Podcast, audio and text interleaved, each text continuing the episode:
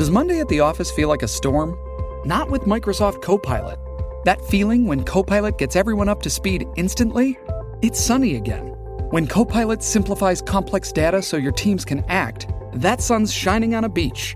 And when Copilot uncovers hidden insights, you're on that beach with your people and you find buried treasure. That's Microsoft Copilot. Learn more at Microsoft.com/slash AI for all.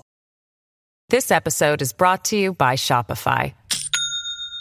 Do you have a point of sale system you can trust, or is it a real POS? You need Shopify for retail. From accepting payments to managing inventory, Shopify POS has everything you need to sell in person. Go to shopify.com slash system, all lowercase, to take your retail business to the next level today. That's shopify.com slash system. Everybody in your crew identifies as either Big Mac Burger, McNuggets, or McCrispy Sandwich, but you're the filet fish Sandwich all day. That crispy fish, that savory tartar sauce, that melty cheese, that pillowy bun. Yeah, you get it every time. And if you love the filet of fish, right now you can catch two of the classics you love for just $6. Limited time only. Price and participation may vary. Cannot be combined with any other offer. Single item at regular price. Ba da ba ba ba. The following podcast is not suitable for all audiences. We go into great detail with every case that we cover and do our best to bring viewers even deeper into the stories by utilizing disturbing audio and sound effects. Trigger warnings from the stories we cover may include violence, rape, murder, and offenses against children. This podcast is not for everyone. You have been warned. In last week's episode, we talked about everything leading up to April 16th, 2007, in the downward spiral of Seung-Hui Cho during his time at Virginia Tech. He was a troubled man that was painfully shy and angry with the world. Seung-Hui had been writing disturbing and violent papers for his writing classes. He had been harassing women on campus. And in the months before the massacre, he stocked up on guns, ammunition, and everything he needed to carry out the attack. Many students and employees at Virginia Tech were very concerned about his behavior, but no one could have ever known that the shy man who barely spoke above a whisper was about to come onto their campus and commit the deadliest mass shooting in American history. Last week's episode was about Seung-Hui Cho and his background. But today's episode is about the events of that horrific day in Blacksburg, Virginia, and the story of the Virginia Tech massacre. I'm Courtney Brown, And I'm Colin Brown. and you're listening to Murder in America.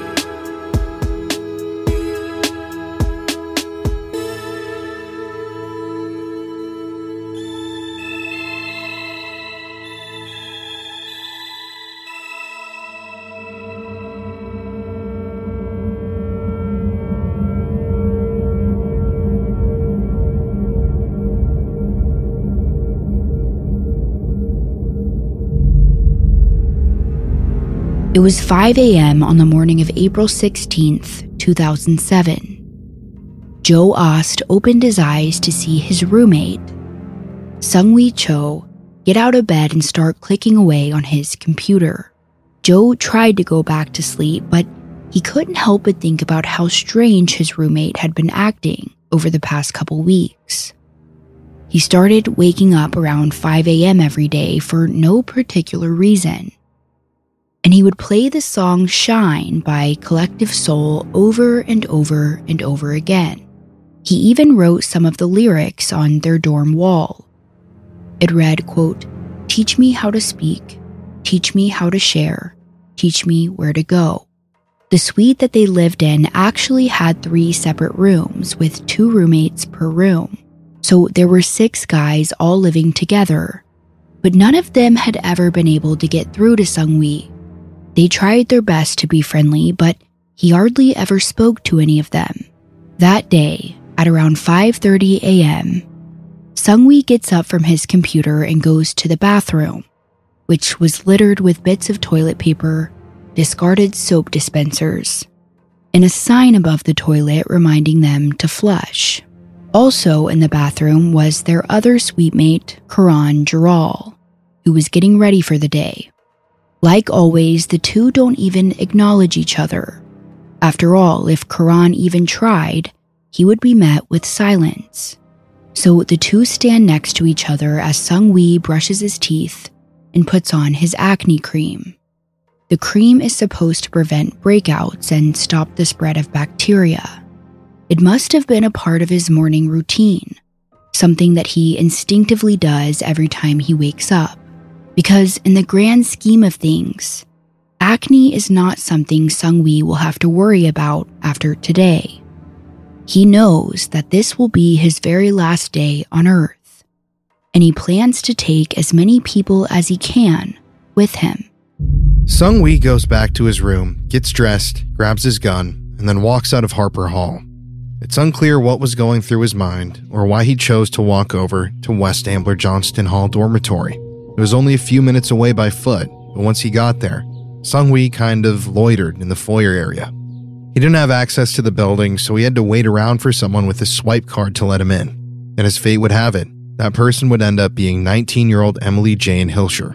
Emily graduated from Rappahannock High School in Woodville, Virginia the previous year. She was a bright girl with a promising future, and she was really excited for the next eight years that she planned to be at Virginia Tech.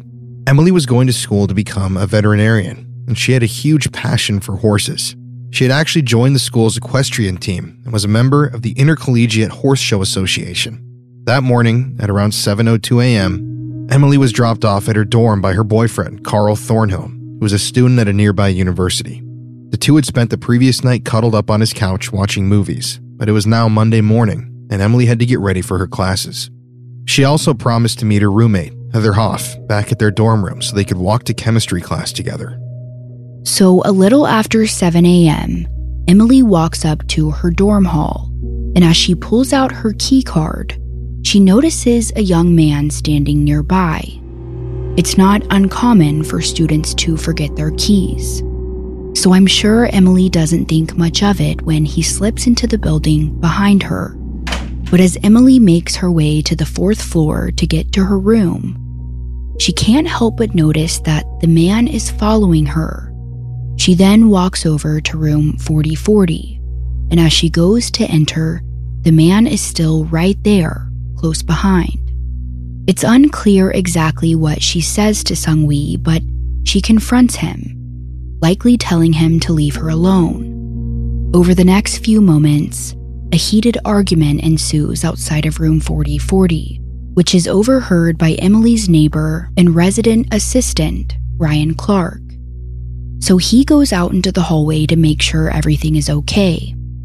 Ryan was referred to as Stack by his loved ones. He was an amazing student at Virginia Tech, pursuing a triple major in psychology, biology, and English, and he was somehow still able to maintain a 4.0 GPA. Ryan was also very involved in his school. Not only was he the resident assistant at his dorm, but he was also an advisor in the Imaginarium Programming Resource Center and a member of the Marching Virginians University Band where he played baritone. He was also active in many service organizations like the Golden Harvest Food Bank. Here's what his friend Denise Aspel told National Public Radio. Ryan was just one of the best people I ever met. Even if he wasn't affected, I would still say the same thing. He would give you the shirt off his back, just even if he didn't know you. He would always make you smile you know, if you had a bad day, he could cheer you up, or he would just add that little extra to the conversation. Just bubbly guy, just friend to everybody, always just a nice, genuine person. There's no doubt that Ryan Clark would have made a huge difference in this world if his life hadn't been taken from him. And I think it goes to show exactly the kind of person he was, based on his actions that morning. Ryan heard that a woman was distressed out in the hallway, so he got out of bed to help. By the time Ryan walked out into the hallway, Seung-Hui had already pushed Emily into her dorm room and cornered her. Her roommate wasn't home yet, so it was only them two. Emily was screaming at him to leave, fearful for her life. Hearing the commotion, Ryan makes his way into the dorm to make sure everything was okay. It all happened very quickly, but as soon as Seung-Hui sees Ryan, he pulls out his handgun and shoots Emily in the back. Next, he turns his gun towards Ryan and he shoots him in the chest. As Emily and Ryan bleed out on her dorm room floor, Seung-Hui quickly flees the scene, leaving behind a trail of bloody footprints and shell casings. Surprisingly, no one in the dorm even realized that two gunshots had gone off. However, in the room directly below Emily's, a girl awoke to the sound of a loud thud. She figured that someone had fallen out of their loft bed. So to make sure they were okay, the girl called the campus police at 7:20 a.m. to report it. The dispatcher notified the Virginia Tech police that a student had fallen out of their bed. And minutes later, officers made their way to room 4040. Upon entering the room, they were expecting to see an injured student or a busted lip from falling off the bed. But instead, they walk into a very bloody scene. There, on the ground of room 4040, were two students bleeding from their gunshot wounds. Emily was quickly taken to Carilion Roanoke Memorial Hospital, where she died three hours later from her injuries. Ryan was placed in an ambulance bound for Montgomery Regional Hospital in Blacksburg, but died while in transit. Virginia Tech police officers secured the crime scene and locked down the residence hall. They also went room to room and interviewed residents, but no one had seen anything, so they didn't have a description of the shooter. Now, it's important to note that classes had not yet started that day at Virginia Tech. It's still only 7:30 in the morning, and over the next 20 minutes or so, the school officials were getting word of the shooting at WAJ Hall. The first person notified was Dr. Ed Spencer, the associate vice president for student affairs. Then he notified Dr. Zenobia Hikes, the vice president of student affairs. Then the Virginia Tech police chief Flinchum placed a phone call to the executive vice president and notified him of the shooting. So the university was well aware that two students had been shot and that the gunman was still at large. But for whatever reason, they only locked down the dorm and decided to continue on with classes that day, a decision that they would deeply regret in just a few hours. By 8 a.m., classes at Virginia Tech would begin. And by 8:11 a.m., President Charles Steger was on the phone with the Virginia Tech police chief, getting debriefed about the incident. Now at 8:15 a.m., Heather Haugh would arrive at her dorm to meet up with her roommate Emily. If you remember, they were supposed to meet that morning so they could walk to chemistry together, but instead, Heather comes home to see that her dorm is a crime scene. The police question her about Emily's whereabouts before the shooting, and she informs the officers that Emily had spent the weekend with her boyfriend. Heather also tells them that Emily's boyfriend owns a gun and that they recently went to the shooting range. So from here, Carl Thornhill is now a person of interest. The Virginia Tech police thought that they had it all figured out a lover's quarrel between two young students. Maybe there was even a love triangle of sorts, and that's how Ryan got shot too. So their focus from here was to find Carl Thornhill. And while all of their resources went towards that, the real shooter was gearing up to commit his attack on Virginia Tech. And now we're going to take our first and only ad break. Okay, guys, I'm going to let you in on a little secret about myself, something that a lot of people don't really know. And that's the fact that I am a Nickelback fan. That's uh, some people have said that I even look like Chad Kroeger. Even on our Instagram, people have said that, and I used to get a lot of crap for that in high school when I told people that I love Nickelback. But my mom and I went to a Nickelback show. We actually ended up crying because it was about a month before I moved to college. But that's just something that I don't really tell people. And we all have interesting parts of ourselves that not everyone gets to see, kind of like what you keep in your underwear drawer.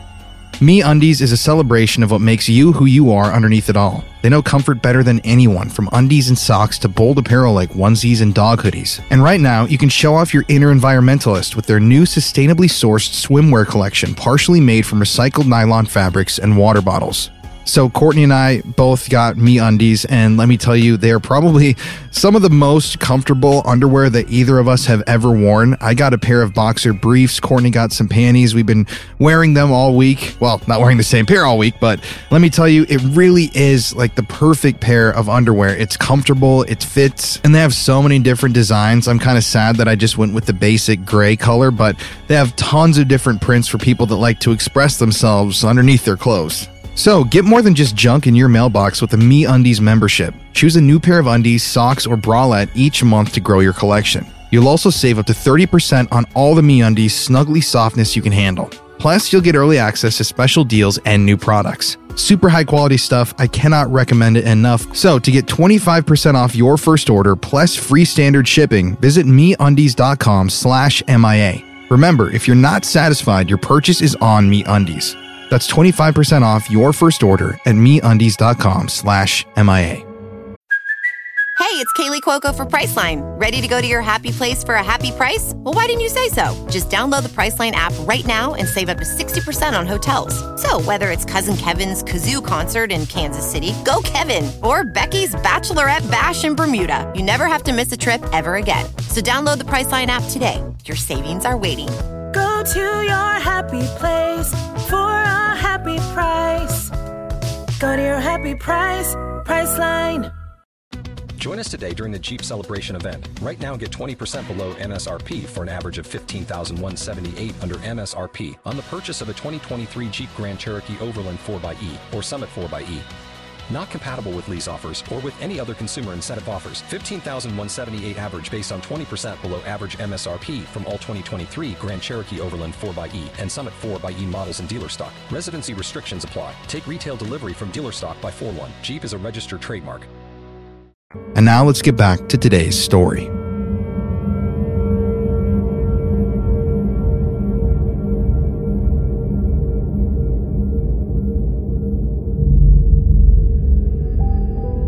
At 8:25 a.m. that morning, a whole hour after the shooting, Virginia Tech's policy group had a meeting on how they will inform the university about the double shooting. One of these members emailed a colleague in Richmond, Virginia, saying, quote, Gunman is on the loose. This is not releasable yet. Just try to make sure this doesn't get out. End quote. And that was just strange to me because why would you not want that information getting out? Especially when no one's been arrested yet. Following this meeting, the policy group informs the governor's office about the shooting, but classes still continue. By 8:50 a.m., the university finally types out an email that will be sent to all of Virginia Tech students and employees. But because of technical difficulties, the email wouldn't be sent out until 9:26 a.m. 2 full hours after Emily and Ryan had been shot. Interestingly enough, the public schools in the area were on lockdown at 8:52 a.m. A full 30 minutes before the university sent out that email. And the university's president's office went on lockdown, but everyone else was just freely walking around campus completely unaware that two students had been murdered and that a gunman was on the loose. In the meantime, Seung-Hui Cho was back at his dorm, as if nothing happened. After shooting Emily and Ryan, he walked back to his place, changed clothes, and then began clearing his computer by deleting emails and removing his hard drive. Then he started putting together a package. Over the past few months, he'd been making videos and taking pictures of himself in hotel rooms in the van that he rented. Most of the pictures he took were of him pointing guns at the camera, trying to look mean and intimidating. very different from the shy and reserved guy that he was in real life. He also took many videos of himself, explaining his hatred for society. Here are some of these videos. I didn't have to do this. I could have left. I could have fled. But no, I will no longer run. It's not for me. For my children. For my brothers and sisters that you f- I did it for them. You had a hundred billion chances in the ways to have avoided today, but you decided to spill my blood. You forced me into a corner and gave me only one option. The decision was yours. Now you have blood on your hands that will never wash off. You sadistic snobs, I may be nothing but a piece of f You have vandalized my heart, raped my soul, and torched my conscience. You thought it was one pathetic void life you were extinguishing. Thanks to you, I die, like Jesus Christ, to inspire generations of the weak and the defenseless people. Do you know what it feels like to be spit on your face and have trash shoved down your throat? Do you know what it feels like to dig your own grave? Do you know what it feels like to have your throat slashed from ear to ear? Do you know what it feels like to be torched alive? Do you know what it feels like to be humiliated and be impaled, impaled upon on a cross left to bleed to death for your amusement? You have never felt a single ounce of pain your whole life. Did you want to inject as much misery in our lives as you can, just because you can? You had everything you wanted. Your Mercedes wasn't enough, you brats. Your golden necklaces weren't enough, you snobs. Your trust fund wasn't enough. Your vodka and cognac weren't enough. All your debaucheries weren't enough. Those weren't enough to fulfill your hedonistic needs. You had everything. You just loved crucifying me. You loved inducing cancer in my head, terrorizing my heart, and raping my soul all this time. When the time came, I did it. I had to. What's interesting is that a lot of these videos were directed towards the rich and privileged. But Virginia Tech is state funded, and although it's a great school, it isn't really a place where a bunch of rich kids go. Even further, Seung-Hui's parents weren't considered wealthy, but they were pretty well off. They lived in a decent sized home that was worth around $400,000. And Seung-Hui also got whatever he needed growing up, including therapy, which isn't cheap. Yeah, if you were to watch these videos, you would think that he grew up in poverty, which just wasn't the case. In reality, Seung-Hui was another one of these entitled people that thinks the world owes them something and instead of finding peace within themselves, they take their anger out on the innocent. Seung-Hui lived a life in the shadows, where no one knew his name, and this was about to change that. Not only was he going to carry out an attack on Virginia Tech, but he was also putting together a package of all of these pictures and videos so he could send it to NBC and show the world who he was. In the package, Seung-Hui included 43 photographs, the videos we just played for you, in an 1800 word manifesto where he praised the Columbine shooters, compared himself to Jesus, and ranted on and on about trust funds and caviar. Here is a portion of that manifesto. Congratulations, you have succeeded in extinguishing my life. Vandalizing my heart wasn't enough for you. Raping my soul wasn't enough for you. Committing emotional sodomy on me wasn't enough for you. Every single second wasted on your wanton hedonism and menacing sadism could have been used to prevent today. Ask yourselves, what was I doing all this time? All these months, hours, seconds? Only if you could have been the victim of your crimes. Only if you could have been the victim. To you sadistic snobs, I may be nothing but a piece of dog shit. You have vandalized my heart, raped my soul, and torched my conscience again and again. You thought it was one pathetic void life that you were extinguishing. Thanks to you, I die, like Jesus Christ, to inspire generations of the weak and defenseless people, my brothers, sisters, and children, that you fuck. Like Moses, I spread the sea and lead my people, the weak, the defenseless, and the innocent children of all ages that you fucked and will always try to fuck, to eternal freedom. Thanks to you sinners, you spillers of blood, I set the example of the century for my children to follow. He also composed a letter for the Virginia Tech English department, specifically to Professor Carl Bean. He was one of the many professors that Seung-Hui had issues with in the previous semesters. The package that was sent to the English department was under a false name. A. Ishmael, which is the persona Seung-Hui would occasionally go by. He also put the return address as 88 Revolve Drive. The number 88 was later found to be of significance to him, but they never released what it was. And Revolve Drive could be short for revolution, because further in the manifesto he wrote, quote, Let the revolution begin. Die, you descendants of Satan. Fuck you. Die now. I am Axe Ishmael. I am the anti terrorist of America. End quote. Now, after putting together the package, Seung-Hui left his dorm and walked over to the Blacksburg post office at about 9 a.m. Keep in mind, the university still hasn't sent out the email warning students about a gunman on the loose, but the package was addressed to NBC News New York, and it cost him $14.40 to mail it. From here, Seung-Hui went back to his dorm, got dressed in a sweatshirt, cargo pants, a maroon hat, and an ammunition vest. On his arm read Axe Ishmael. He then grabs his book bag that contained a knife, chains, 400 rounds of ammunition, a 9mm Glock 19, and a 22 caliber pistol. These are small guns that can be easily concealed in a backpack. So once everything was packed up and ready to go, he leaves his dorm and makes the 15 minute walk to Virginia Tech's Norris Hall. Meanwhile, Virginia Tech police officers were still on the hunt for potential suspect Carl Thornhill. Not long after the shooting, Carl was told that there had been a shooting at his girlfriend's dorm, so he turned his car around and headed back to Virginia Tech to make sure his girlfriend was okay. A Montgomery County deputy sheriff noticed his vehicle driving by the university, so he initiated a traffic stop, and Carl pulled over with no issues. He told the officer that he heard about the shooting and had been trying to contact his girlfriend, but she wasn't picking up the phone. So he was driving back to check on her. A Virginia State police trooper arrived to assist with the traffic stop and questioned Carl about his relationship with the victim. A gunpowder residue test was administered, but it was becoming clear that Carl was not their suspect. Now, at this point in the story, it's 9:26 a.m., and Virginia Tech finally issued an email to campus staff, students, and faculty about the shooting on campus.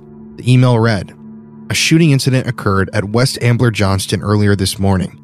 Police are on the scene and are investigating. The university community is urged to be cautious and are asked to contact Virginia Tech Police if you observe anything suspicious or with information on the case.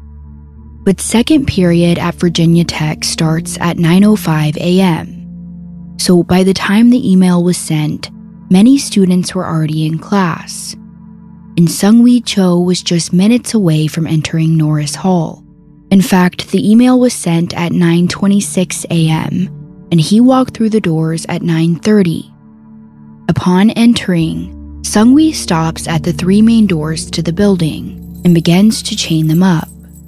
And to make sure no one would try to go through them, he puts a note on the door that reads, quote, Bomb will go off if you open the door. From here, Seung-Hui makes his way to the second floor of Norris Hall. Room 200 happened to be empty that day because the professor canceled class.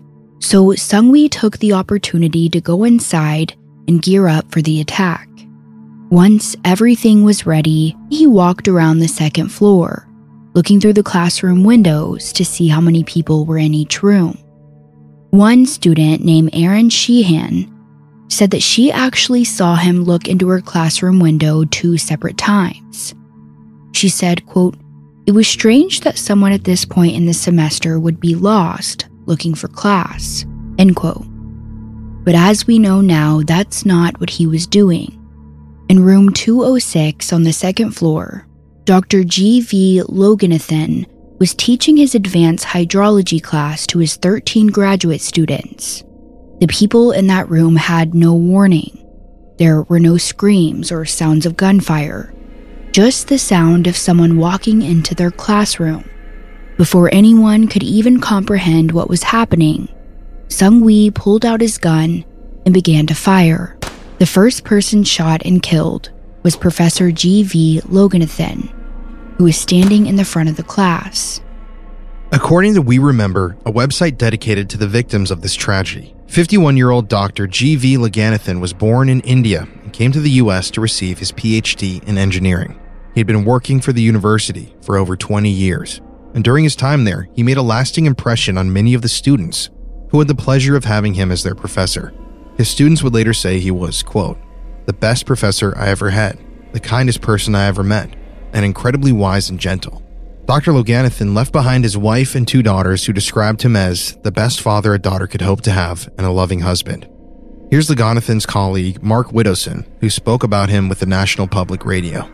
Well, JV is the kind of person you'd love to work with. He's very uh, humble and un- unassuming, really not pretentious at all, uh, kind of not your typical academic. Um, had an infectious smile a very good sense of humor, infectious laugh, and uh, whenever you pass him in the hall, he'd give you a nice smile and uh, sometimes a wave, and just um, not a lot of small talk, but he was just always very uh, personable. Dr. G.V. Loganathan would be the third victim of the Virginia Tech shooting. After watching their professor get shot, chaos erupted throughout room 206. In every shooting, everything happens very fast, but instinctively, everyone quickly scattered around the room, trying to get as far away from the shooter as possible.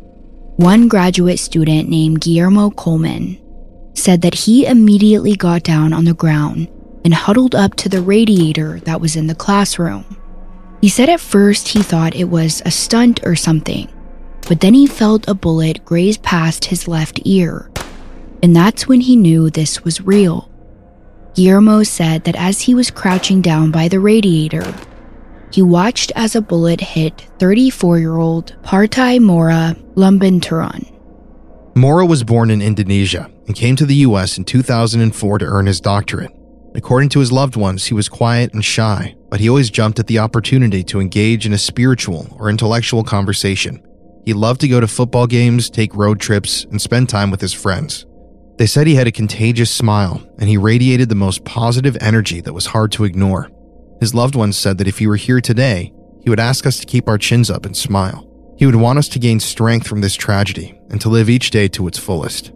Mora was the fourth victim of the Virginia Tech shooting. From here, Seung-Hui walks through the aisles of the classroom, shooting every person he can. We don't necessarily know the order in which these graduate students were shot, because a horrifying fact about room 206 was that Seung-Hui returned to this room three separate times throughout the shooting, and each time he entered, he killed more people. So some of their deaths were quick, others weren't. And 12 of the 13 people inside of room 206 would get shot nine of whom would die. One of the victims in room 206 was Brian Bluhm. He had received his undergraduate degree from Virginia Tech in civil engineering, and he was working on his master's degree in water resources. The We Remember site reads, quote, His first love was for God, and his relationship with him was shown through his kindness, his warm smile, memorable laugh, and his friendliness with everyone he met. He loved his family and friends. End quote. A friend of Brian's named Amy Miley would later say, quote, Brian was a very happy individual. You couldn't help but smile when you were around him. Let's all shed tears and then smile in his memory. Brian Bluhm was the fifth victim of the Virginia Tech school shooting. Another victim in room 206 was 23 year old Julia Pryde. Julia was working towards her master's degree in biological systems engineering. She was also a certified wildland firefighter and cared deeply for the environment. Her goals in life were to get her doctorate, become a professor, and research ways to create pure water and sustainable agriculture in Africa. Her loved ones said she cared and thought about others much more than she paid attention to any personal concerns. She wanted to help change the world and was already on her way to creating positive changes for many people. Julia was the sixth victim of the Virginia Tech school shooting. 24 year old Matthew Gwaltney had been at Virginia Tech for six and a half years and was working on his master's degree in environmental engineering. According to his family, Matthew was an avid sports fan and a loyal friend. He always had a cheery disposition and cared deeply about the people in his life. His high school principal, Robert Stansberry, told the Associated Press that Matthew was the best guy to take home to your parents. He was the seventh victim of the Virginia Tech school shooting. Jeremy Herbstritt was a 27 year old graduate student in civil engineering.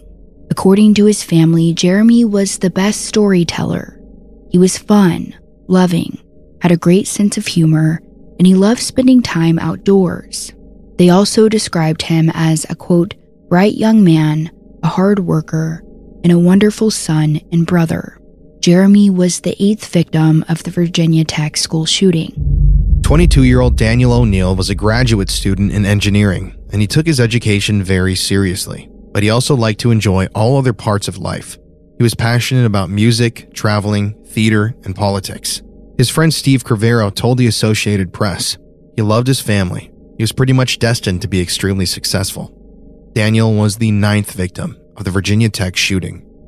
26 year old Juan Ortiz was from Puerto Rico, and he was set to earn his master's degree in civil engineering later that year.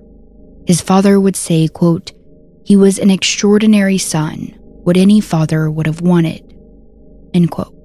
The memorial website for Juan reads, quote, Juan's life was characterized by his love for his family and his desire to become a better person each day. He lived his life with great intensity, as if each day was his last. He changed the life of everyone he met and filled it with love and happiness. He will be remembered forever for his passion for engineering, family, and life. Juan was the 10th victim of the Virginia Tech school shooting. The last victim of room 206 was 32 year old Waleed Shaalan, who was from Egypt. Waleed was a doctoral student in civil engineering. He had a wife and one year old son. According to his friends, he had been up all night the night before studying for an exam. One friend said, We were talking about how amazing it would be when he brought his wife and son to tech at the end of the summer.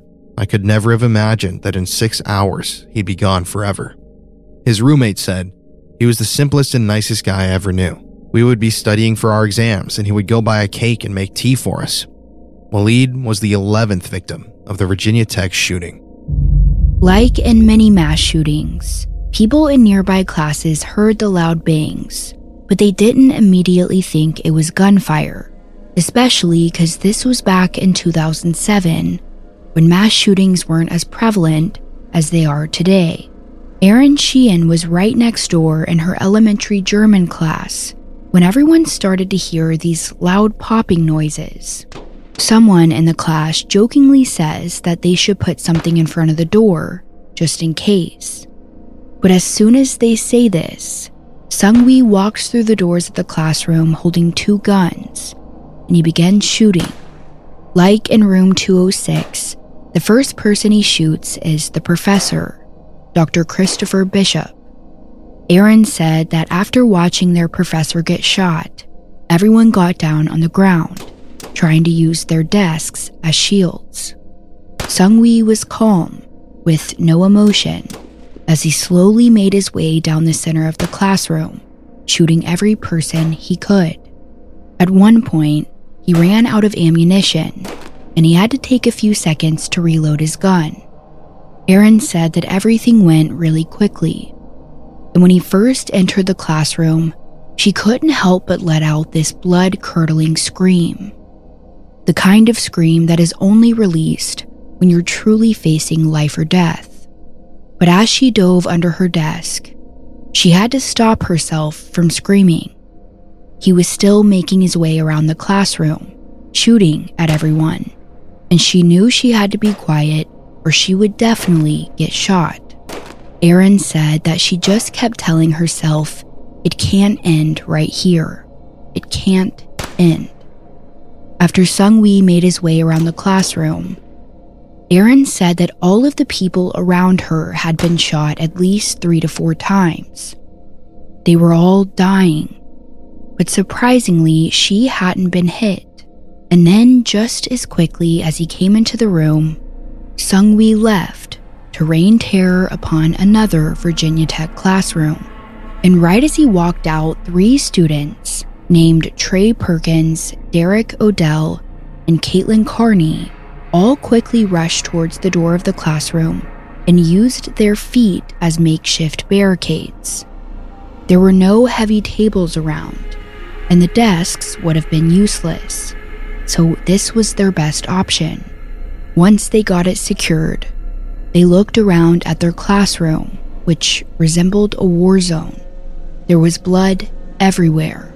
People were shouting, crying, and moaning from the pain of their bullet wounds. Someone even threw up. 21 year old senior Kevin Sterne was shot twice in his thigh, and the bullet had ruptured his artery. Thinking quickly, he grabbed an electric cord and wrapped it around his leg to stop the bleeding. This would end up saving his life. But other people in room 207 wouldn't be as lucky. 35 year old Professor Christopher James Bishop, who everyone called Jamie, was the first person shot in room 207. He grew up in a small town in Georgia and was living in North Carolina with his wife before he accepted a job at Virginia Tech. According to everyone that knew him, he was very passionate about many things in life, including art, nature, and most of all, teaching. His students would later say that he cared deeply about each and every student he had. He would take the time to get to know you. He would talk with you before class. And if you needed help, he would drop everything to make sure you understood the subject. He was also known for his long dark ponytails that he would grow out and donate to Locks of Love. Here is what his colleague, Jacques Morin, told National Public Radio. On most days, Jamie was probably the happiest person that you'll ever find. He was always happy to be here, even though uh, work, like like for most of us, is a sometimes a uh, a difficult thing to come into, especially on a Monday morning. But it just didn't matter to Jamie. Um, he was here to help out folks, and he enjoyed doing it. He was, um, as I said to somebody earlier today, he's he's he's the kid that would pick up his lunch tray at lunch and come and sit with the new kid that didn't have any friends at the table. He was that kind of a person. Um, that's what he did for me when I first came here. He uh, he was glad to show me around. He was glad to be my friend when I didn't know anybody or didn't know anything, and uh, he was always the first to put his hand up to help out, and the last to leave the room. Dr. Christopher Bishop was the 12th victim of the Virginia Tech school shooting. Another victim in room 207 was 20 year old Nicole White. Nicole grew up with her loving family in Smithfield, Virginia, and since she was little, she always had a big heart for others. She loved animals, children, and she even worked as a lifeguard and an emergency medical volunteer for her town's rescue squad.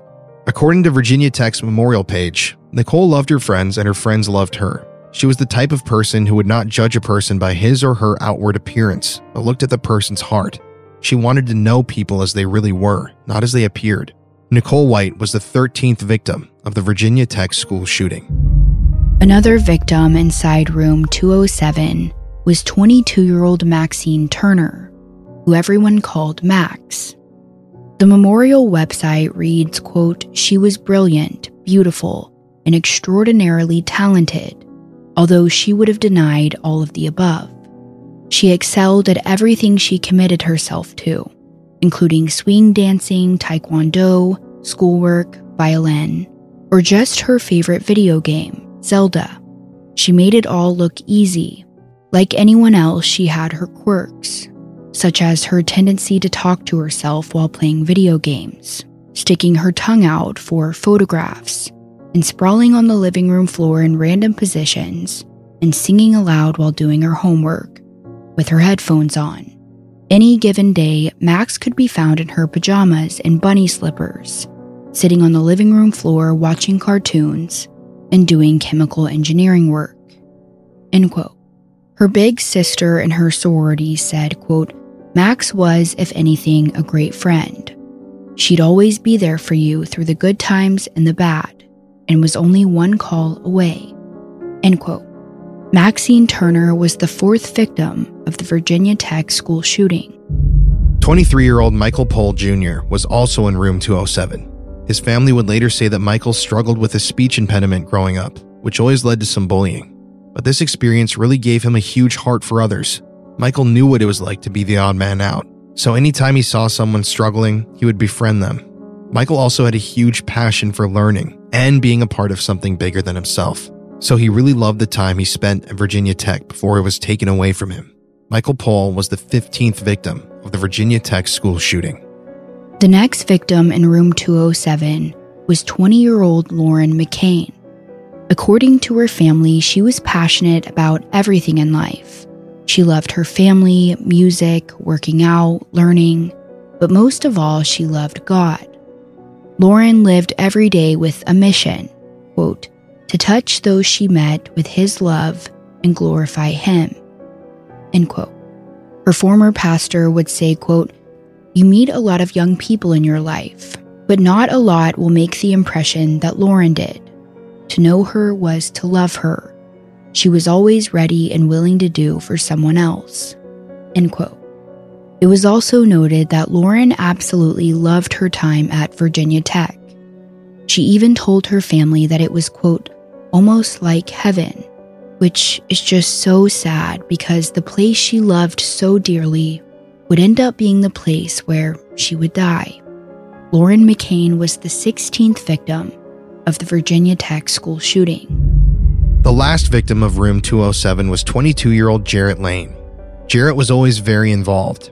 In high school, he participated in band, varsity football, basketball, tennis, and track, all while maintaining a 4.0 GPA.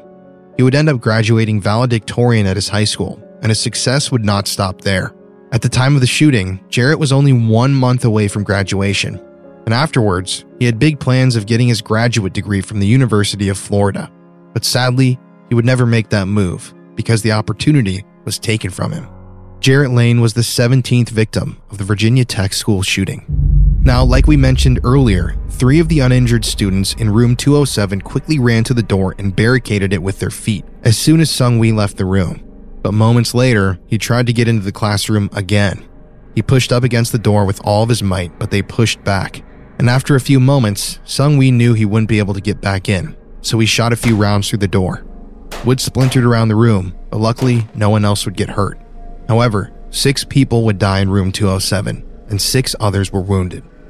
Now, as Seung-Hui Cho was shooting through the door of room 206, the people in room 211 were confused as to what was going on. Professor Jocelyn Nowak was teaching her French class when the loud noises interrupted her lesson. And she actually says out loud, Please tell me that isn't what I think it is. Just to make sure, she walks over to the door and opens it a few inches to peek out into the hallway. But as soon as she does, she sees a young man with two guns walking towards her. She quickly slams the door and turns around with a fearful look in her eyes. Get to the back, get under your desk, call 911, she says. Colin Goddard was a senior at Virginia Tech at the time. He and his friend Kristina Heeger drove to Norris Hall that morning, and they even sat in the parking lot before French class and contemplated on whether or not they should skip. They decided to be good students and go to class. Another student in this class was a girl named Rachel Hill. She was late that day because of the shooting at her dorm. She likely assumed that class would be safer than staying in her dorm, where two students had just been brutally murdered. But she couldn't have been more wrong. After their professor alerted them to the shooter, Colin quickly calls 911. Dispatch would receive the call at approximately 9:41 a.m. But help would not come in time. Professor Nowak and a student named Henry Lee would jump into action and push a wooden desk up against the door. But as soon as they do, Seung-Hui pushes through it and shoots them. From here, the entire class scatters around the room, diving under desks and trying their best to escape the gunfire. One student in room 211, named Clay Violand, told All Things Considered The next thing I know, there's this gun coming through the door, followed by a man. I catch a glimpse of him, and he's an Asian man. I thought he looked like a student. He looked younger, and he had a utility belt on for ammo. I dove under a desk and kind of prepared to die, I guess. He just started picking people off with the gun. I heard it more than I saw it. I just expected after every bullet, I just prepared myself for the hit, but it never came for me. Clay would be one of the lucky ones in room 211. This would be the deadliest room in Norris Hall. After shooting the first two victims, Seung-Hui methodically walks down the aisles, shooting everyone he can. 20 year old sophomore Matthew Laporte was watching as his classmates were getting gunned down, and he decided that he was going to risk his life and attempt to take down the shooter. Matthew stands up and he charges at Seung-Hui. But as he does, he is riddled with seven bullets. And one thing I want to note is that Seung-Hui purchased hollow point bullets for this attack. These types of bullets expand once they hit their target, making them even more deadly. After killing Matthew Laporte, Seung-Hui Cho makes his way around the room, firing bullets into students as they hide under their desks. Clay Violand would later tell NBC, quote, It sounded rhythmic like. He took his time between each shot. He kept up the pace, moving from person to person. Now, keep in mind, Colin Goddard is still on the phone with 911 during all of this, so the dispatcher hears everything. She asks if Colin is okay, but he doesn't want to answer, afraid that the gunman will hear him. Eventually, however, Seung-Hui walks down the row of desks and is standing right in front of him. And before he knew it, he too is riddled with bullets. Colin begins screaming, and in the process, his cell phone goes flying out of his hands and slides across the floor to 19 year old Emily Haas, who is hiding under her desk. Moments earlier, two bullets grazed her head. So she laid there, gripping the phone, playing dead. The dispatcher would later say that at this point in the phone call, the room was eerily silent. But then you hear soft cries and moaning, the sounds of people dying. Before leaving, Seung-Hui circled around the class once more, murdering the students who were still making sounds. And then, once he was satisfied, he calmly walked out of the room. But he wasn't finished just yet. Clay Violand told All Things Considered. Then he left the room, and the room was pretty silent, except for some sounds, some cries, and some pretty gruesome sounds. I told everyone to stay quiet and play dead. I remember saying that, especially to this girl that was next to me. She kept crying for her friend, and I told her to stay quiet and play dead. And then the gunman came back. He started shooting again, and I'm assuming he just unloaded another round into everybody, even people who had already been shot. He must have unloaded three rounds because he stopped to reload and then he'd do it again. I can't imagine what it would be like. The fear of having a gunman walking around the room, shooting everyone around you. And then, for lack of a better word, the relief you must feel when they finally leave the room. The people in room 211 thought that the gunman was gone, but he would come back and make his way around the room once more as students played dead. Some people, like Clay Violand, would walk away unharmed, but that wouldn't be the case for many. At the end of it all, 12 people would die inside of room 211. Professor Jocelyn Couture Nowak was known as a wonderful mother, wife, and teacher. She was born and raised in Canada, but was really excited when she and her husband got job opportunities at Virginia Tech in 2001. Her daughter, Francine, would later tell the Daily News My mother was a very big opponent of guns. She really abhorred violence, especially with guns. I definitely could see her fighting to the end. And she did. In her last moments, Jocelyn did everything she could to protect her students. The memorial website reads Jocelyn's brutal death contrasts sharply with her peaceful life, filled with family hikes in the bucolic countryside of her homes in the forests of Nova Scotia and southwest Virginia, her flower filled home gardens, her congenial gatherings with friends and students, and her cherished family. She died in the school setting that had been the touchstone of her life. Her colleague Richard Shryock would later say this Jocelyn was someone who is very passionate about her teaching, about her students, and, and about the, the French language. Uh, she's someone who, who uh, was very well uh, liked and respected by her, her colleagues and and uh, also by her students. I mean, I've not heard anything other than uh, positive comments about her from students uh, over the years. And um, since this event, I've received numerous e- emails from from um, former students praising her and talking about how much they will will miss her. Um, she's really someone who would just do uh, whatever she could to try to find new and, and interesting ways to present material and um, communicate that passion to her her students. Jocelyn Couture Nowak was the 18th victim in the Virginia Tech school shooting.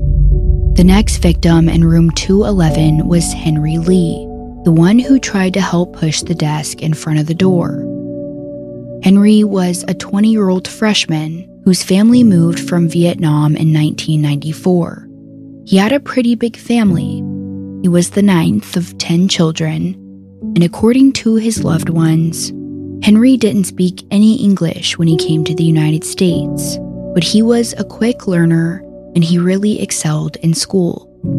Here is what Susan Willis told NPR about his high school experience. When I first shared with him, I announced he was number two in the class, and, and I said, Henley, you'll have to give a salutatory address. And he looked at me and he said, Miss Willis, please let someone else do that. And and I knew he was just a little uncomfortable um, speaking in large crowds. And I said, You have such a story to tell, and it's so important for you. You've worked hard to be number two, or to be even number one. And he said to me, Please, you know, don't make me do it. And so it was for probably a month. He would walk by my office and he would shake his head no, and I would nod my head yes. And we had this unwritten kind of communication where, you know, I was really supporting him and moving him to that next level. And he worked with his teachers, and all they did was tweak it, and he gave the best address, in which he shared with us um, in a crowd of 5,000 people, I have to tell you, the graduation ceremony, how he came to this country without speaking any English, the son of immigrant parents, and how he made it to number two of his class, and that if he, if he could do it, think of the opportunities for everyone. And that was such an unforgettable address. And then afterwards, he shared with me um, that Thank you, he said. And he grabbed me and hugged me and said, Thank you for making me do that. And we hugged and, and we went out and we talked with his parents and we hugged again. And it was such a proud moment for him. Henry was brilliant. During his first year at Virginia Tech, he was doing really well. He was excited for his future. The memorial website reads, quote, Although the Ly family will forever miss their treasured child, they will find comfort in knowing that Henry died a heroic death while trying to help his teacher block their classroom door. End quote. Henry Lee was the 19th victim of the Virginia Tech school shooting. Another victim in room 211 was 20 year old Ross Alameddine, who was described as an intelligent, funny, easygoing guy. I'm going to read you some of the things his classmates and teachers said about him. Kamal Makhdoom wrote, There's no one else who made me laugh during class like Ross did, or willingly drove downtown in the middle of the night to have profound religious discussions over some pizza. I wish we could sit down again and try to finalize our definition of the meaning of life or discuss the differences between Massachusetts and Virginia, anything. Thank you for being a part of my life. His English instructor, Robert Cantor, wrote Ross always sought to make others laugh and enjoy life. From our first few days together in class, I remember thinking, here's a man who's going to make his children laugh. Here is a man who deserves the title beloved. Here's a man who, just by being himself, makes you a better person. Another instructor, Brent Stevens, wrote Ross talked in every one of my classes. He talked about his life, his emotions, his deep insights into the materials. He put himself out there in front of 35 people, most of whom he didn't know, helping us to understand what we were reading and viewing with his unique perspective. Knowing Ross Alameddine sustains the belief that we all need so desperately right now that there is good in the world. Ross was the 20th victim in the Virginia Tech school shooting. 20 year old Leslie Sherman was another victim in room 211. She was known for her love of photography, reading, history, and traveling. But one of the main things that stuck out about her was that she really had a heart for the less fortunate. According to her loved ones, she would spend her time caring for others by volunteering at retirement homes or coaching at the Special Olympics. Her goal in life was to eventually join the Peace Corps. Her memorial reads, quote, She had immeasurable integrity, courage, and strength, and was a gift to all who knew her. Here is what her friend Buddy Miller told NPR. I don't know to explain it. Was almost unfathomable to think of a girl who just was so selfless, who just, you know, was just always nice. You never saw her down. She was so optimistic all the time. I mean, even in the gravest of situations, she was just happy. She was helping other people. I mean, she was just so ambitious as well. I loved. She wanted to join the Peace Corps when she got out. She convinced one of my other friends to go with her. She was learning Russian. I think that's one of the her Russian lessons. I was so horrible at it, but she loved the Russian language and Russian history. And she, I think she's actually international studies um, was her major. Leslie Sherman was the 21st victim of the Virginia Tech school shooting. 18 year old Rima Samaha was just beginning her adult life. She was the youngest of three children and really embraced her Lebanese heritage. Rima loved to perform, whether it be acting or dancing, but family was always her number one priority. She was extremely close to her parents and siblings, and she always made time to visit her grandparents and extended family as well. She surrounded herself with great people who described her as open, creative, witty, and cheerful. A family friend named Luann McNabb would later tell NPR the following Rima had a love of life that was infectious. She had a beautiful smile and a mischievous glint to her eye, and she was so joyful. I mean, she loved to dance she was very creative. My children and uh, the Samaha kids made movies, and she always played these wonderful roles. She recently was at Westfield High School, played one of the sisters in Arsenic and Old Lace, and just stole the show. Rima was the 22nd victim in the Virginia Tech school shooting. Like we mentioned earlier, 20 year old Matthew Laporte risked his life that day trying to take down the gunman in this horrific shooting. He was actually going to Virginia Tech on an Air Force ROTC scholarship after a teacher recommended the school. He was also a member of the Corps of Cadets, where he played tenor drum for the regimental band and the Highty Tighties. He was also a member of the Southern Colonels, the Cadet Jazz Band. Matthew's goal in life was to eventually be an active duty intelligence officer, which he definitely would have excelled at, and his bravery during the shooting would not go unnoticed. On April 9, 2015, Matthew Laporte was posthumously honored for his heroism displayed during the Virginia Tech shooting and given the Airman's Medal. His family accepted the medal in his honor. It took eight years for Matthew's actions that day to be recognized. An eyewitness in the classroom testified that Matthew was trying to secure the door so the gunman couldn't enter. Forensic evidence backed the eyewitness account due to the location of Matthew's body and how he was displayed near the door with his arms outstretched. The Airman's Medal is the highest medal a person can receive without being in combat. Matthew Laporte was the 23rd victim in the Virginia Tech school shooting. 18 year old Rachel Hill was very excited for her future at Virginia Tech. She wanted to get her PhD in biochemistry and really make a difference in the world. She loved reading classic movies, volleyball, hanging out with her parents, but most of all, she loved God. Rachel's senior quote in her yearbook actually read God, who foresaw your tribulation, has specially armed you to go through it, not without pain, but without stain. She went to a Christian high school in Richmond, Virginia, and the superintendent would later say, quote, the world has lost one of its brightest prospects, end quote. The people that knew her said that it is, quote, difficult to capture the beauty, intelligence, poise, leadership, and other wonderful traits that Rachel possessed. Rachel Hill was the 24th victim of the Virginia Tech school shooting. 21 year old Daniel Cueva was born in Peru, but he and his family came to the United States in the year 2000. In school, he was always very involved. Daniel participated in swimming, tennis, he ran cross country, and he graduated with honors. His family said that whatever he puts his mind to, he will accomplish. They also said he had a big, beautiful smile. was a great friend, and was a wonderful brother and son. Daniel loved to play around the house imitating superheroes and singing a lot, which he never stopped doing even though his sister made fun of him because he had a special way of doing it. His singing always brought happiness to the hearts of his family. Daniel believed that God put everyone here to make a difference in someone's life. He loved to see his friends happy, and many of his friends viewed him as a role model. Daniel Cueva was the 25th victim in the Virginia Tech school shooting. The next victim of room 211 was 19 year old Mary Read. She was born in Seoul, South Korea, the same place that Seung-Hui Cho was born. But unlike him, Mary was nothing but a light in this world. She was the oldest of her five siblings and absolutely loved being an older sister. She hadn't decided on a major yet, but she was leaning towards elementary school education because of how much she loved children. She had recently been accepted as a Bible study leader on campus, and she was really excited about that.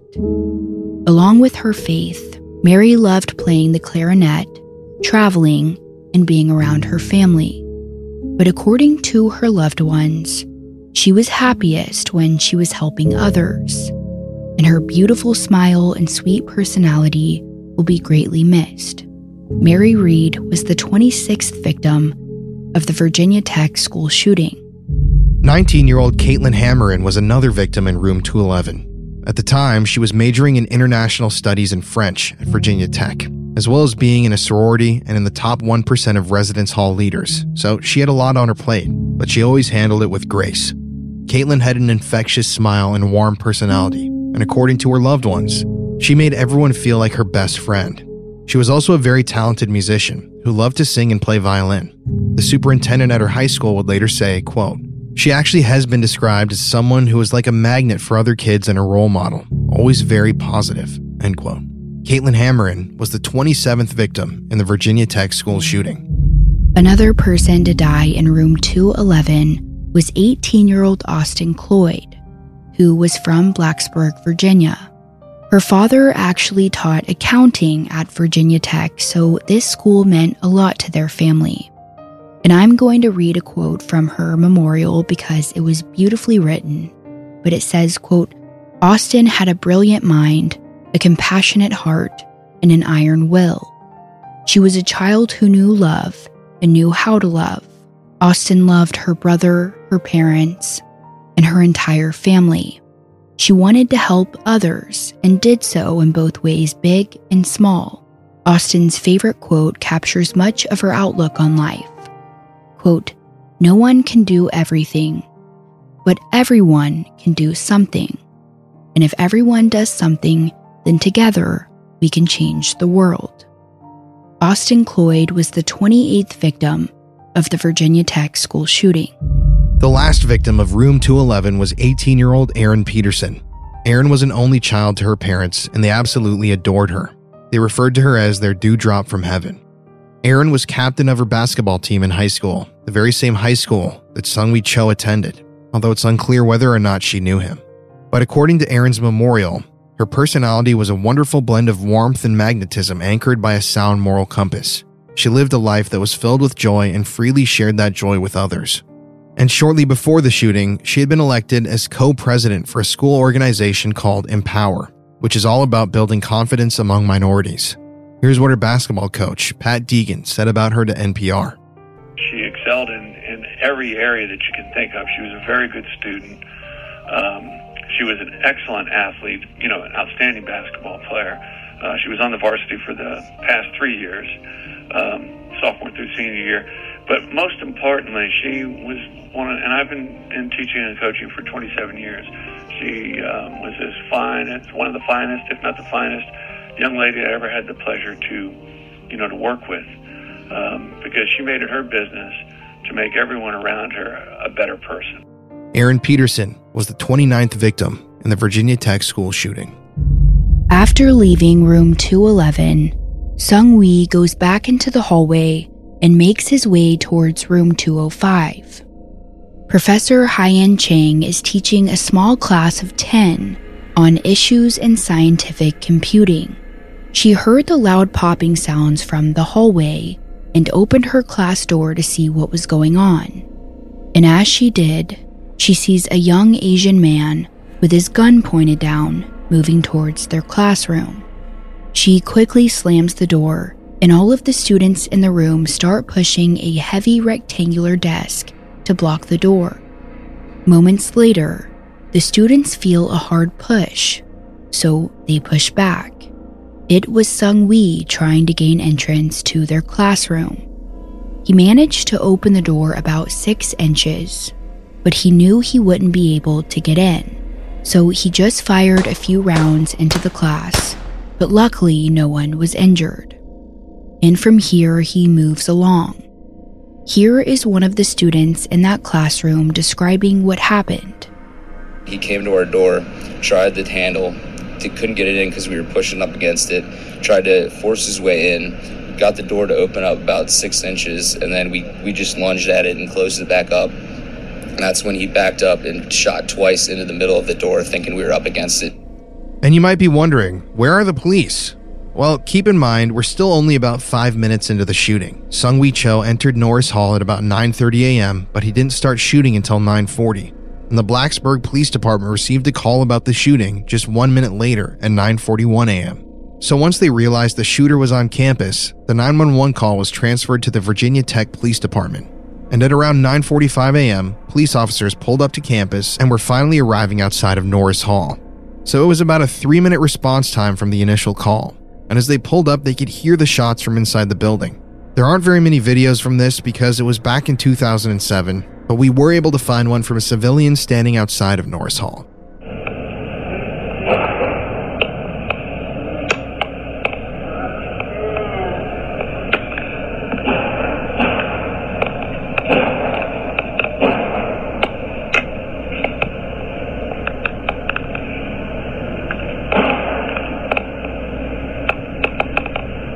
As police officers rush towards the entrance to Norris Hall, they quickly find that all of the main entrances are chained shut. So they try to shoot at the chains with their pistols, but no luck. They'll have to get a stronger gun to gain entrance. In the meantime, Seung-Hui is still terrorizing students and employees on the second floor of Norris Hall. He tries to get into room 205, but he couldn't because the students were blocking the door with the heavy desk so he starts walking through the hall trying to find another classroom. At this point, Professor Kevin Granata was in his office on the third floor of Norris Hall. Upon hearing the gunshots, he gets as many students into his office and locks the door. Kevin Granata was a military veteran, and he didn't want to just sit in his office and wait around when students were getting murdered on the floor beneath him. So, heroically, he rushes downstairs to confront the shooter, but as soon as Seung-Hui sees him, he points his gun in his direction and fires multiple shots. Kevin Granata was a husband and father of three. He was a professor of engineering science and mechanics, and he absolutely loved his job. After serving in the military, he did orthopedic research in hospitals and then finally became a professor at Virginia Tech. During his time here, he was one of the top five biomechanic researchers in the country. Here is what his colleague told NPR. Kevin Granata was a fine individual. He was one of the top five biomechanics researchers in cerebral palsy uh, in the world. Uh, more importantly, he was a good husband and a fine father. He uh, was a scholar of uh, great international reputation. Kevin Granata was the 30th victim of the Virginia Tech school shooting. From here, Seung-Hui Cho circled back to room 207, the elementary German class. But four students, two of which were injured, held the door with their hands, trying to keep their bodies as far away from the door as possible. Seung-Hui pushed against them, but was only able to open the door about an inch. He shot at the door handle a few times before giving up and walking over to the next class, which happened to be room 211 the intermediate French class. Emily Haas was still on the phone with 911 when Seung-Hui entered and began shooting more students. The dispatcher asked Emily what was going on, and she responded by whispering, I can't talk, he's in here. Then the dispatcher listens in horror as she hears screams echo through the phone. One of the bullets had hit Emily, and she yells that she's been hit and that the gunman is reloading. A few more shots ring out throughout room 211. and then Seung-Hui leaves once again. Now, something to note is that right before the shooting started, a faculty member at Norris Hall actually saw the doors chained up and the bomb threat note that was posted above. She gave the note to the janitor and asked him to run it up to the dean's office, which was located on the third floor. But by that time, the shooting had already started. This same janitor was now on the second floor at this point, and he sees Seung-Hui in the hallway loading his gun. So he quickly runs back down the staircase. Here is that janitor and his account of the shooting. I was hollering, uh, I was hollering, I said, he's gonna kill me, he's gonna kill me, he's after me. Uh, and I said, gotta get out of here. I'm scared to death. When he heard me, started shooting. A girl got up and shut the door, and he started to turn around and shoot the door, shoot through the door. And that's when he jumped out of the classroom and the middle of the hallway and started shooting at me. And I ran down the steps, got out of there and ran down the steps. I heard five shots when he let when he let the gun off. I think it was a handgun. It, it was automatic. and It was black. I was going pretty fast, trying to get down them back steps to get out of there. I, just went over there and, and told them all of them they better watch. They're gonna get shot. I said somebody after me over in north. There's shooting going on. I just know. I, I just said the Lord saved me. He did. Hadn't been for him, I probably wouldn't even been here today. Luckily, this shooting was about to come to an end, but not before Seung-Hui would take a few more lives. His last stop was room 204, where Professor Liviu Librescu was teaching his solid mechanics class. There were 12 students in his classroom, and as soon as shots rang out on the second floor, Professor Librescu started coming up with a plan on how he would save his students. There was a window in his class, and he instructed everyone to open it up and jump out while he barricaded the door. It was a pretty far jump, about 19 feet to the grassy surface below, but the odds of surviving that were far greater than being shot. The first jumper, a male student, kicked out the screen and swung the upper window out. And over the next few minutes, students either jumped or attempted to lower themselves down and drop to the ground. All 10 students who jumped would survive, but some did break some bones. These students were still jumping out of the window when Seung-Hui Cho approached their classroom. Professor Librescu did his best to hold the door, but he couldn't for much longer. Eventually, Seung-Hui pushed his way inside and immediately shot the 76 year old professor in the head. Dr. Liviu Librescu was actually a Holocaust survivor from Romania. After World War II, he decided to become an engineer. He and his wife immigrated to the United States in 1978, and over the years, he became one of the most respected researchers in the field of aeronautical engineering. Dr. Liviu Librescu absolutely loved teaching, which is why he was still doing it at 76 years old. His colleagues would later say he loved his position as a professor, a prolific researcher, and a wonderful teacher. He devoted himself to the profession solely for the love of it. When it was discovered that he risked his life to save his students, it didn't come as a surprise to anyone. That's just the kind of person he was. And he would later be granted many awards for his bravery on that day. Here's the engineering department head, Ishwar Puri. Liviu Librescu had a great thirst for freedom. He was born in Romania and he grew up under communist rule. He wanted to leave Romania and they, he was told that in order to leave Romania, he would have to disappear. He worked in an institute and uh, for uh, several years he did literally that. He disappeared. He didn't publish and finally he got his exit visa. His thirst for freedom brought him to the United States. He was a giant, one of the most highly cited scholars in the area of aeroelasticity. His work has helped us make better airplanes, better composite materials. Both Liviu and Kevin were dedicated teachers. They mentored large numbers of students. I've received messages from all over the world from their PhD students who are professors. Dr. Liviu Librescu was the 31st victim of the Virginia Tech school shooting. Alongside the professor in room 204 was a graduate student named Minal Panchal. Like her professor, Manal refused to jump out of the window until all of the other students were safe. And unfortunately, she too would be gunned down by Seung-Hui Cho. 26 year old Meenal Panchal was a graduate student from India who was working towards becoming an architect. She'd only been at Virginia Tech for a year, but had already touched so many lives. She loved swimming, poetry, soft rocks, watercolor painting, and her family.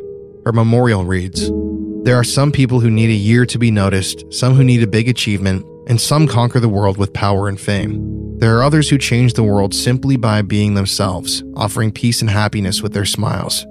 Minu, you were one of those. Meenal Panchal was the 32nd and final victim of the Virginia Tech school shooting.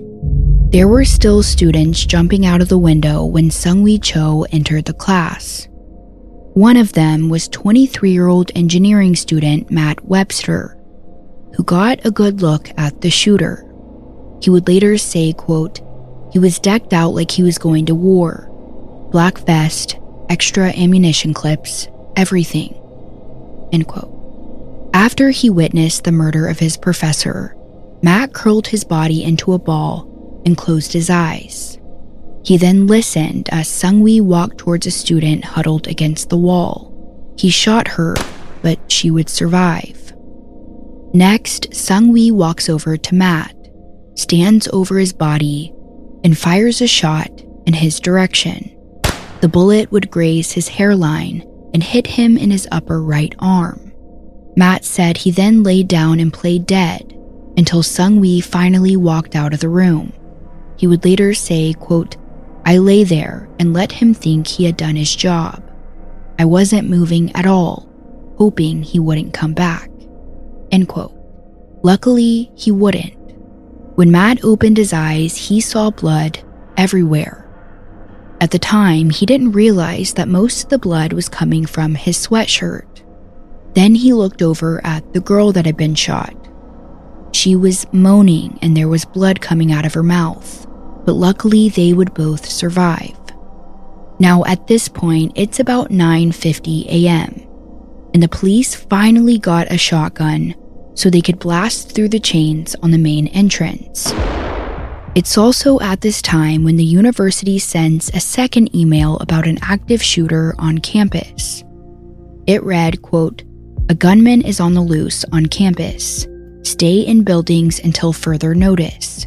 Stay away from all windows." End quote. There were also four loudspeakers around campus broadcasting the same message, alerting students to stay safe. There was chaos all over campus, but it was all about to come to an end. Upon hearing the shotgun blast, Seung-Hui goes back to room 211. There were students everywhere, sprawled out on the floor. Many were dead. Others were dying or pretending to be dead. The room was filled with sounds of moaning, gurgling, and people gasping for air. Seung-Hui made his way around the room once more, firing shots at several students. It was difficult for him to walk around the dead bodies. Colin Goddard, who had been shot three times, lay as still as he could. He said he could see Seung-Hui's feet, casually walking around the room. After hearing the shotgun blast on the first floor, Seung-Hui knew that it was only a matter of time until the police apprehended him. So, standing in the middle of room 211, surrounded by the people he killed and injured, Seung-Hui Cho put his gun up to his head and pulled the trigger. After about 11 minutes, the Virginia Tech school shooting had finally come to an end.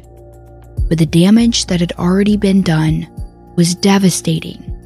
Moments later, the survivors of room 211 heard the police at the door. There were bodies piled in front of it. So Clay Violand had to move them over so the police could make their way in. Soon enough, everyone heard the officers scream out, Shoot her down! Meaning their nightmare was finally over. The gunshot wound to Seung-Hui's face made him completely unrecognizable, much like many of his victims. And as the police went room to room, it was truly unlike anything they had ever seen. There were bodies everywhere. Blood covered the floors, and pieces of flesh were scattered around the rooms. Many of these first responders held back tears as they stepped over bodies to help the injured. Sergeant Matthew Brannock, one of the first responding officers, would later say just that amount of people and the magnitude and the nature of how they lost their life was just overwhelming. When we entered the stairwell, there was already blood running down the steps in a constant stream. When we came to the second floor landing, and there were the two deceased people there, obviously, the blood that was coming down the steps was from them. Coming down the hallway, it was just all strewn down the hallway. The floors were just painted red. And at that particular point, it was just breathtaking. To go from one room where you see several people who have lost their lives, then go to another room with twice that many people, it's at that point where you start to realize that, wow, this is a tremendous incident.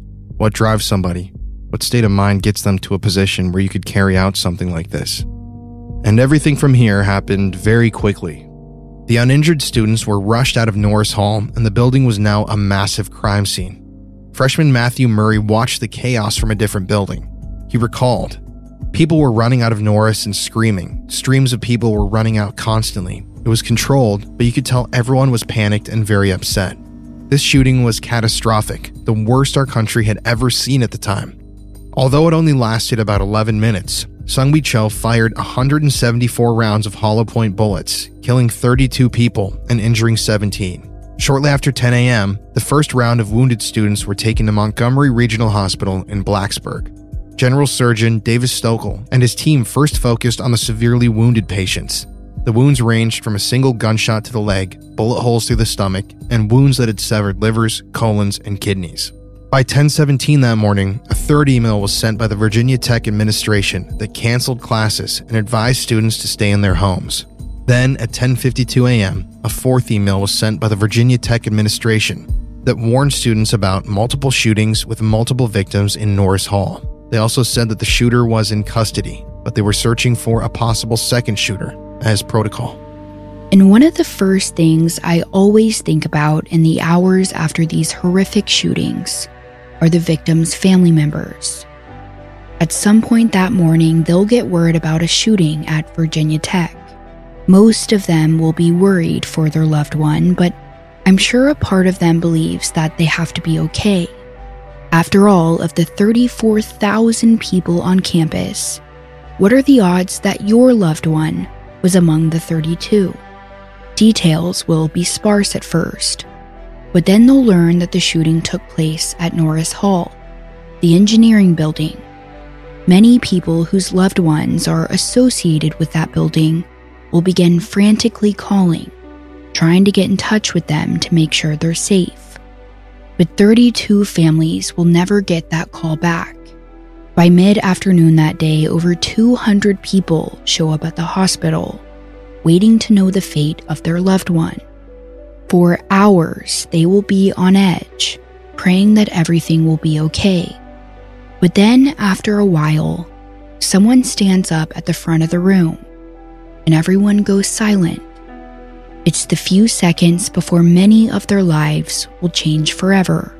Then, slowly but surely, the names of the deceased will be read out to the room. Some people will drop to the ground. Some will cling to each other and cry. Others will let out horrible screams. They are now a part of a group that no one wants to be a part of a group that has significantly grown in the years since this tragedy. Everyone in the room that day had an earth shattering experience, but there were also parents all over the United States and the world who weren't able to get in touch with their loved one. Upon hearing about the shooting, Caitlin Hammaren's parents began calling her over and over again, but they couldn't get a hold of her. They lived in upstate New York and immediately hopped in their car to make the drive to Blacksburg, Virginia. They didn't know it at the time, but their daughter, Caitlin, had been killed. Over the next few hours, many families all over the planet were getting the phone call that they had been dreading all along. The news of the mass shooting at Virginia Tech was quickly making headlines all over the world. Here are some parts of the press conference from the Virginia Tech police that day. This is the most horrific uh, incident that's occurred on college campus in our country. We have the families, uh, the staff here at Virginia Tech, the law enforcement agencies involved in our, in our thoughts and prayers, and hope that you will as well. What went on during that incident certainly caused tremendous chaos and, and, panic. Victims were found in at least four classrooms as well as a stairwell. We know that there were a number of heroic events that took place. Later that day, at 4:01 p.m., President George Bush addressed the nation from the White House. Our nation is shocked and saddened by the news of the shootings at Virginia Tech today. The exact toll has not yet been confirmed, but it appears that more than 30 people were killed and many more were wounded. I've spoken with Governor Tim Kaine and Virginia Tech President Charles Steger. I told them that Laura and I and many across our nation are praying for the victims and their families and all the members of the university community who have been devastated by this terrible tragedy. I told him that my administration would do everything possible to assist with the investigation and that I, I pledged that we would stand ready to help local law enforcement and the local community in any way we can during this time of, of sorrow. Schools should be places of safety and sanctuary and learning. When that sanctuary is violated, the impact is felt in every American classroom and every American community. Today, our nation grieves with those who have lost loved ones at Virginia Tech. We hold the victims in our hearts, we lift them up in our prayers, and we ask a loving God to comfort those who are suffering today. Thank you. By 8:45 that night, the last deceased victim was taken out of Norris Hall and transported to the medical examiner's office. Then at 9:06 p.m., Virginia State Police investigators arrived at 2121 Harper Hall. Karan Grewal opened the door to a large police presence, and that's when he realized that his roommate, the same person he had seen nearly 16 hours ago, was the cause of the horrific massacre on campus. Seung-Hui's roommates were interviewed and gave their account of their quiet suite mate and his odd behavior, waking up early, playing the same song over and over on his computer, his antisocial behavior, his fake girlfriend from outer space named Jelly, and his recent obsession with women around campus. Detectives scoured the room for evidence while police went door to door in Harper Hall with a picture of Seung-Hui Cho, asking residents if they knew him. Inside Cho's room, they found a toolbox, different writings from his desk, a chain from a closet shelf, a folding knife, a combination padlock, a compact computer, assorted books and notebooks, a digital camera, keys, CDs, and a Citibank credit card statement. But his cell phone and computer hard drive would never be recovered. Interestingly enough, before the identity of the gunman was released to the public, whispers of the shooter's description had been floating around campus.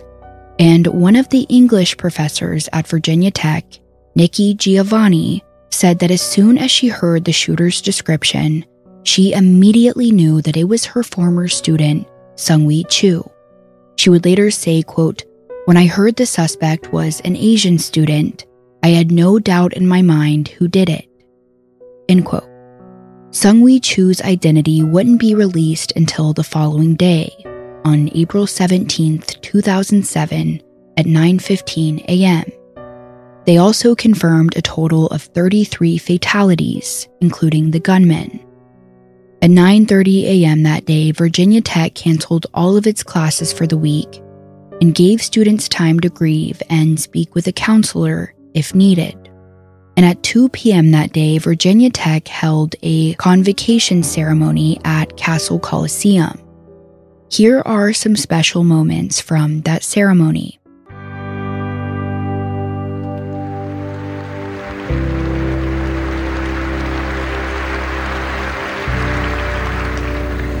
We are Virginia Tech. We are sad today, and we will be sad for quite a while. We are not moving on. We are embracing our mourning. We are Virginia Tech. We are strong enough to stand tall tearlessly. We are brave enough to bend to cry. and sad enough to know we must laugh again. We are Virginia Tech. We do not understand this tragedy. We know we did nothing to deserve it, but neither does a child in Africa dying of AIDS. Neither do the invisible children walking the night away to avoid being captured by a rogue army. Neither does the baby elephant watching his community be, be devastated for ivory. Neither does the Mexican child looking for fresh water. Neither does the Appalachian infant killed in the middle of the night in his crib in the home his father built with his own hands, being run over by a boulder because the land was destabilized. No one deserves a tragedy. We are Virginia Tech. The Hokie Nation embraces our own and reaches out with open heart and hands to those who offer their hearts and minds. We are strong and brave and innocent and unafraid. We are better than we think and not quite what we want to be. We are alive to the imagination and the possibility we will continue to invent the future through our blood and tears, through all this sadness. We are the Hokies. We will prevail. We will prevail. We will prevail. We are Virginia Tech. The university also held a candlelit vigil where thousands of Virginia Tech students and faculty came together to pay their respects to the victims.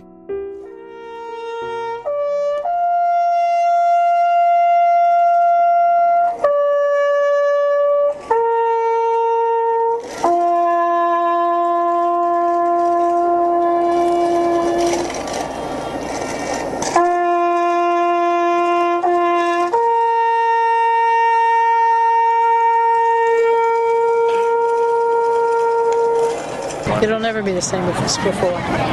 Because, I mean, this is always going to affect us, and I mean, we'll get back to as normal as we can, but we'll always have this as uh, part of our life. You know, most of us got through yesterday okay because it hadn't really set in what had happened, but, you know, for me, it hit me last night that, you know, there were 33 people dead, you know, that would not be graduating from this university, and that's kind of hard to take even if you didn't know anyone to realize exactly what had happened. But uh, one of the most important things to move on is to realize that, you know, when all is said and done, Blacksburg is still largely the safe and quiet town that it was before. I'm, I'm just glad to see this many people out here to, to know that we have a community this big that's willing to, you know, set aside their time and say, you know, I'm, we are all part of this together. We want the world to know we are Virginia Tech. We will recover. We will survive with your prayers. Thank you very much.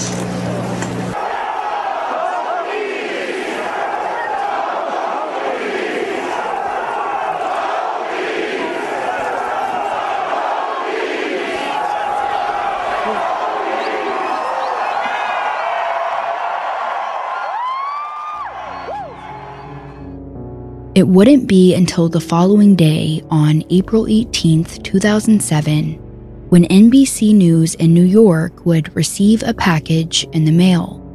They were shocked to find Seung-Hui Cho's disturbing photos, videos, and manifesto.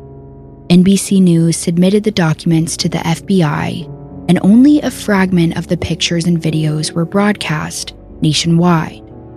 As you can imagine, for the students and faculty at Virginia Tech, seeing these photos and videos was incredibly disturbing.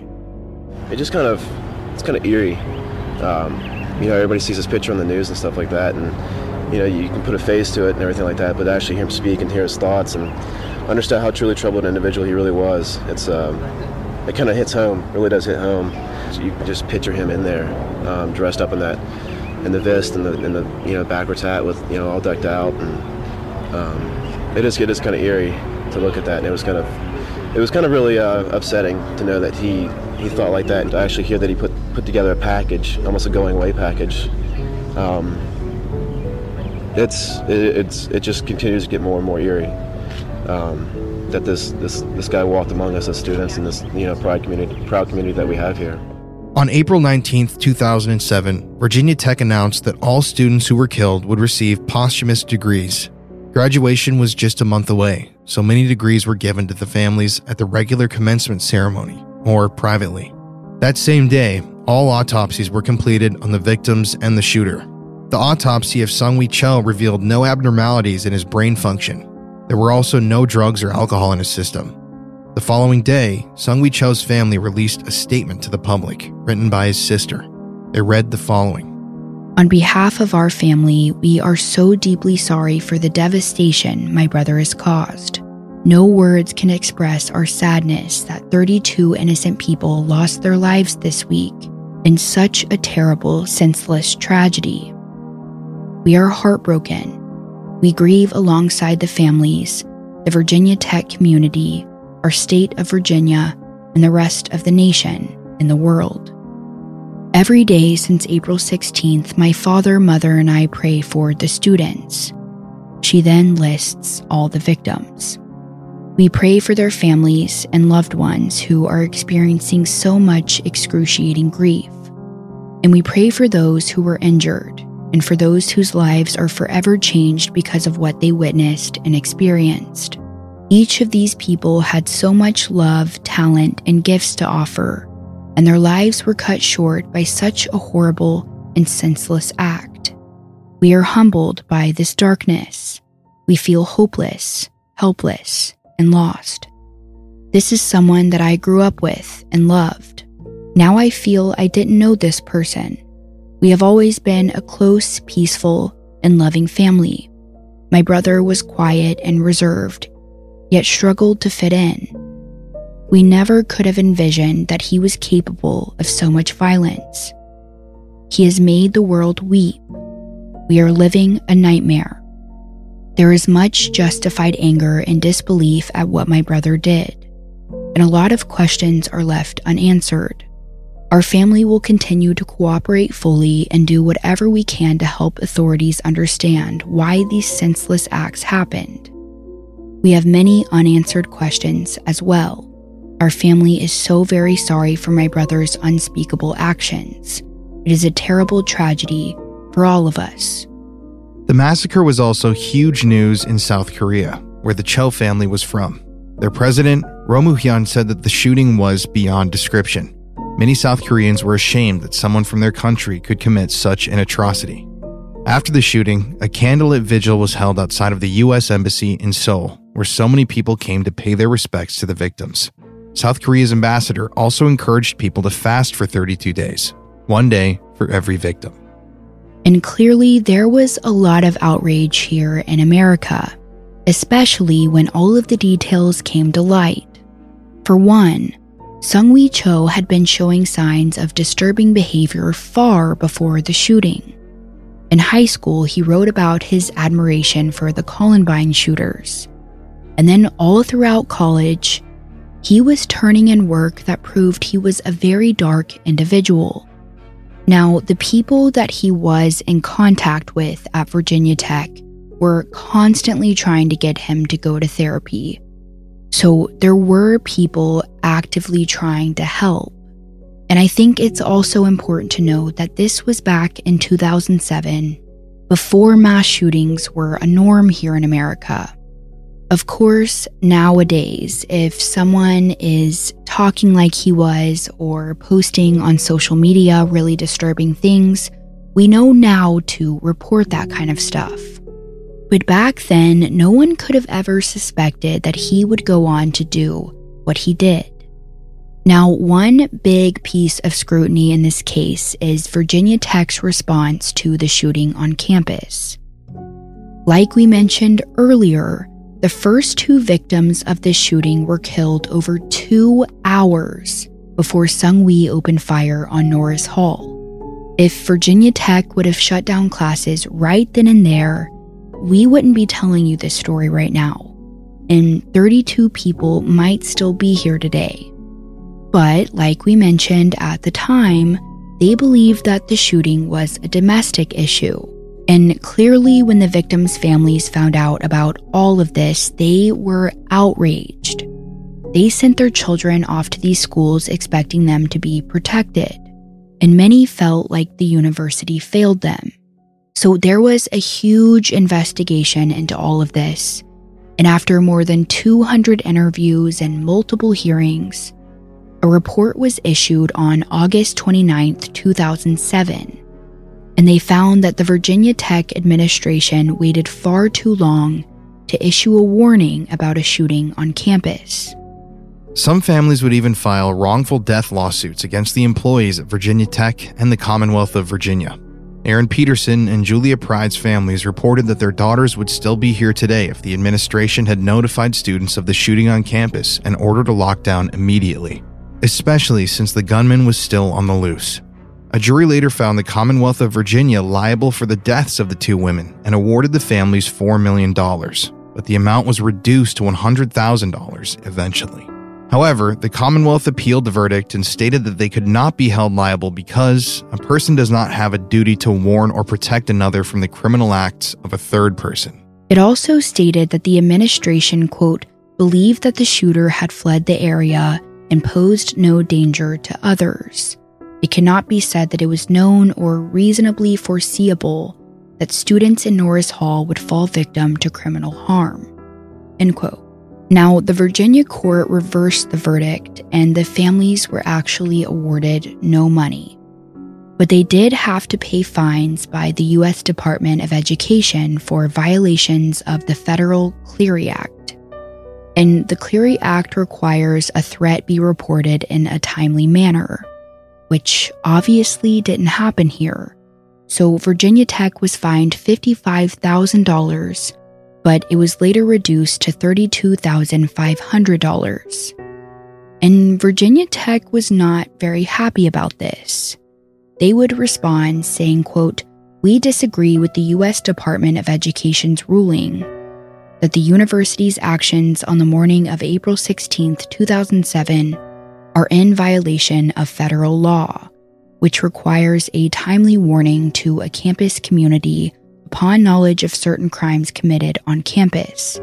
As we demonstrated in our 72 page response and analysis, we believe that the timely warning actions on April 16th were well within the standards and practices in effect at the time.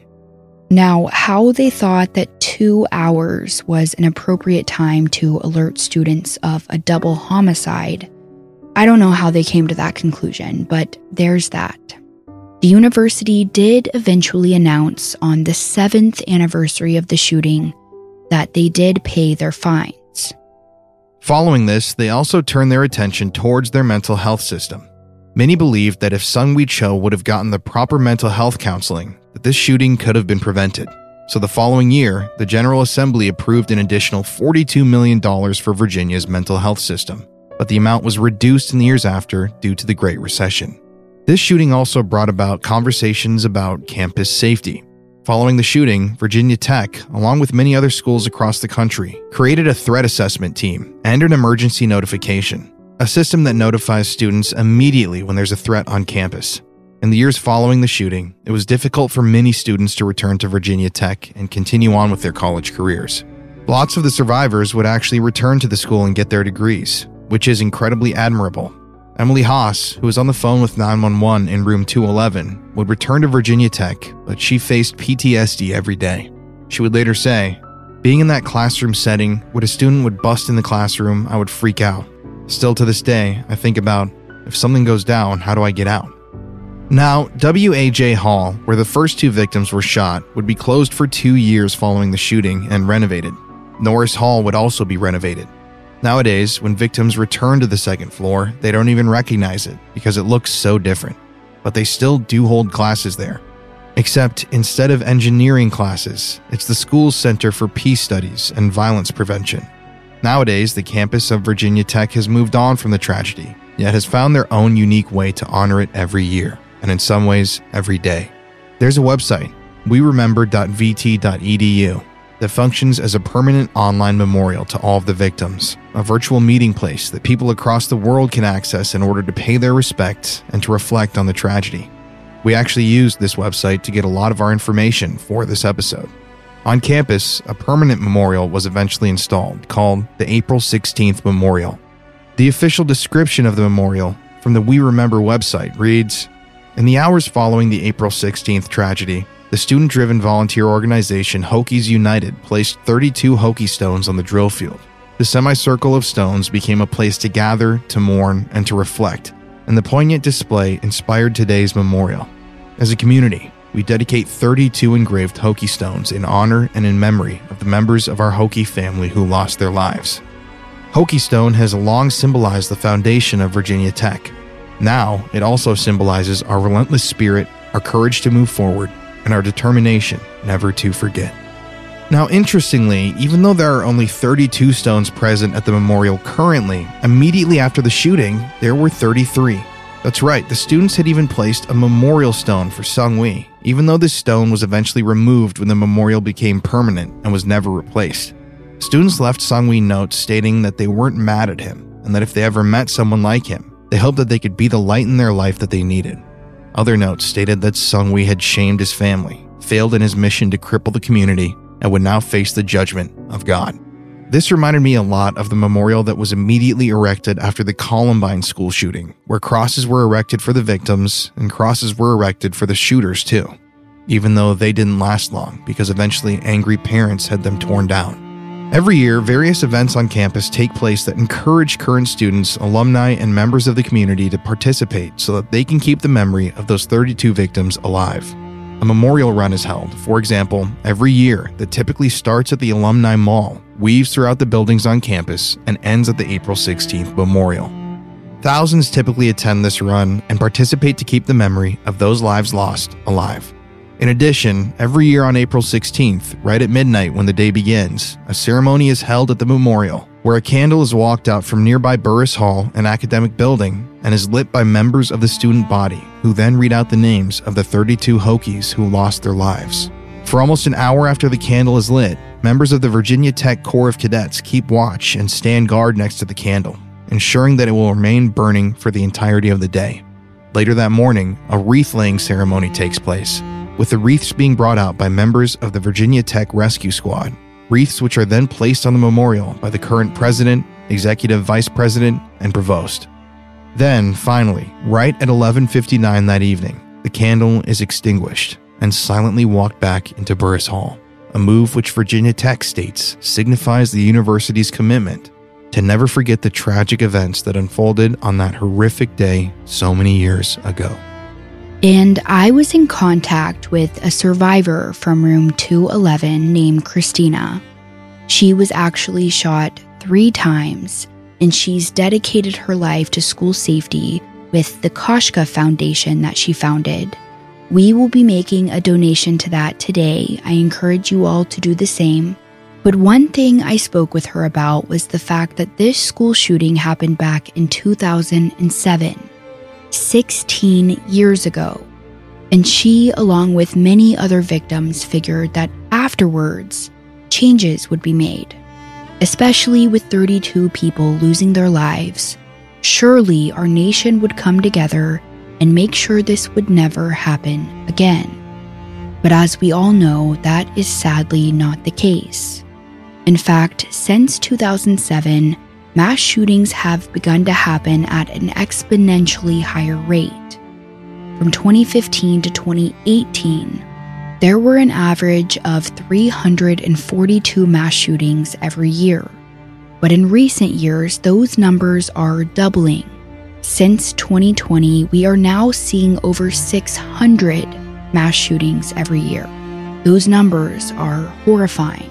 And listen, many victims of this shooting believe in the Second Amendment, the right to bear arms. But they also believe that there should be stronger background checks for gun purchases, which is what the majority of America really wants for our country. I think we can all agree, regardless of your political party, that people like Seung-Hui Cho should never be able to get their hands on these types of weapons. And we definitely aren't overlooking the mental health aspect of these cases either. Many people believe that if Seung-Hui Cho would have gotten the mental health help that he needed, he might have not committed this tragedy. So that's also something we need to consider as well. A recent poll released by Fox News showed that Americans from both political parties, in fact, support a number of proposed gun control reforms, including stricter background checks, more stringent enforcement of existing gun laws, raising the minimum age to purchase an assault rifle to 21, and even background checks to purchase ammo. Now, Colin Goddard, who was shot four times at Virginia Tech, is now a father, husband, and an advocate to end gun violence. To this day, he continues to lobby for stricter laws that enforce background checks for anyone purchasing a firearm. In an interview for ABC News, he said, I met a great woman and had a family through this tragedy. I would have done everything I could have to not be in that classroom that day, but life gives you the cards and you have to do something with them. We as individuals don't need to be defined by those uncontrollable events. I think a better definition of who we are is what we choose to do after, how we remember, how we choose to learn, and how we go forward.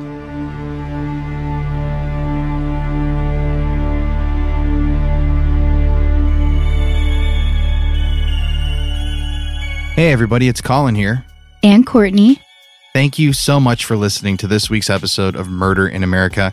I know that this series was a little bit hard to get through, but Courtney, you have some thoughts on this?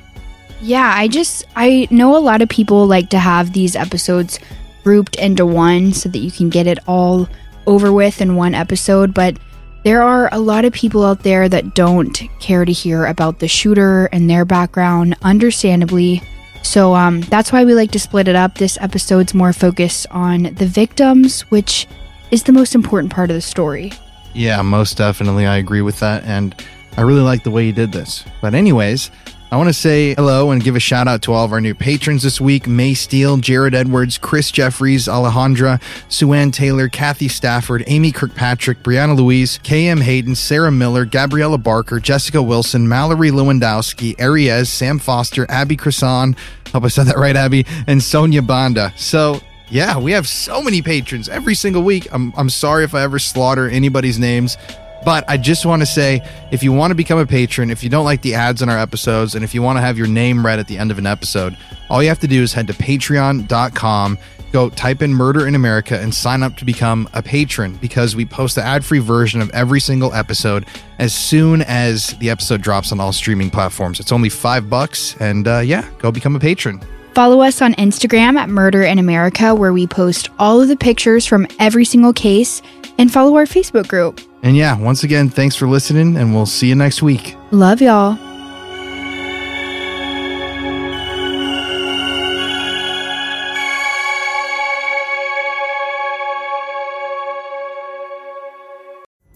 Pulling up to Mickey D's just for drinks? Oh, yeah, that's me. Nothing extra, just perfection and a straw. Coming in hot for the coldest cups on the block.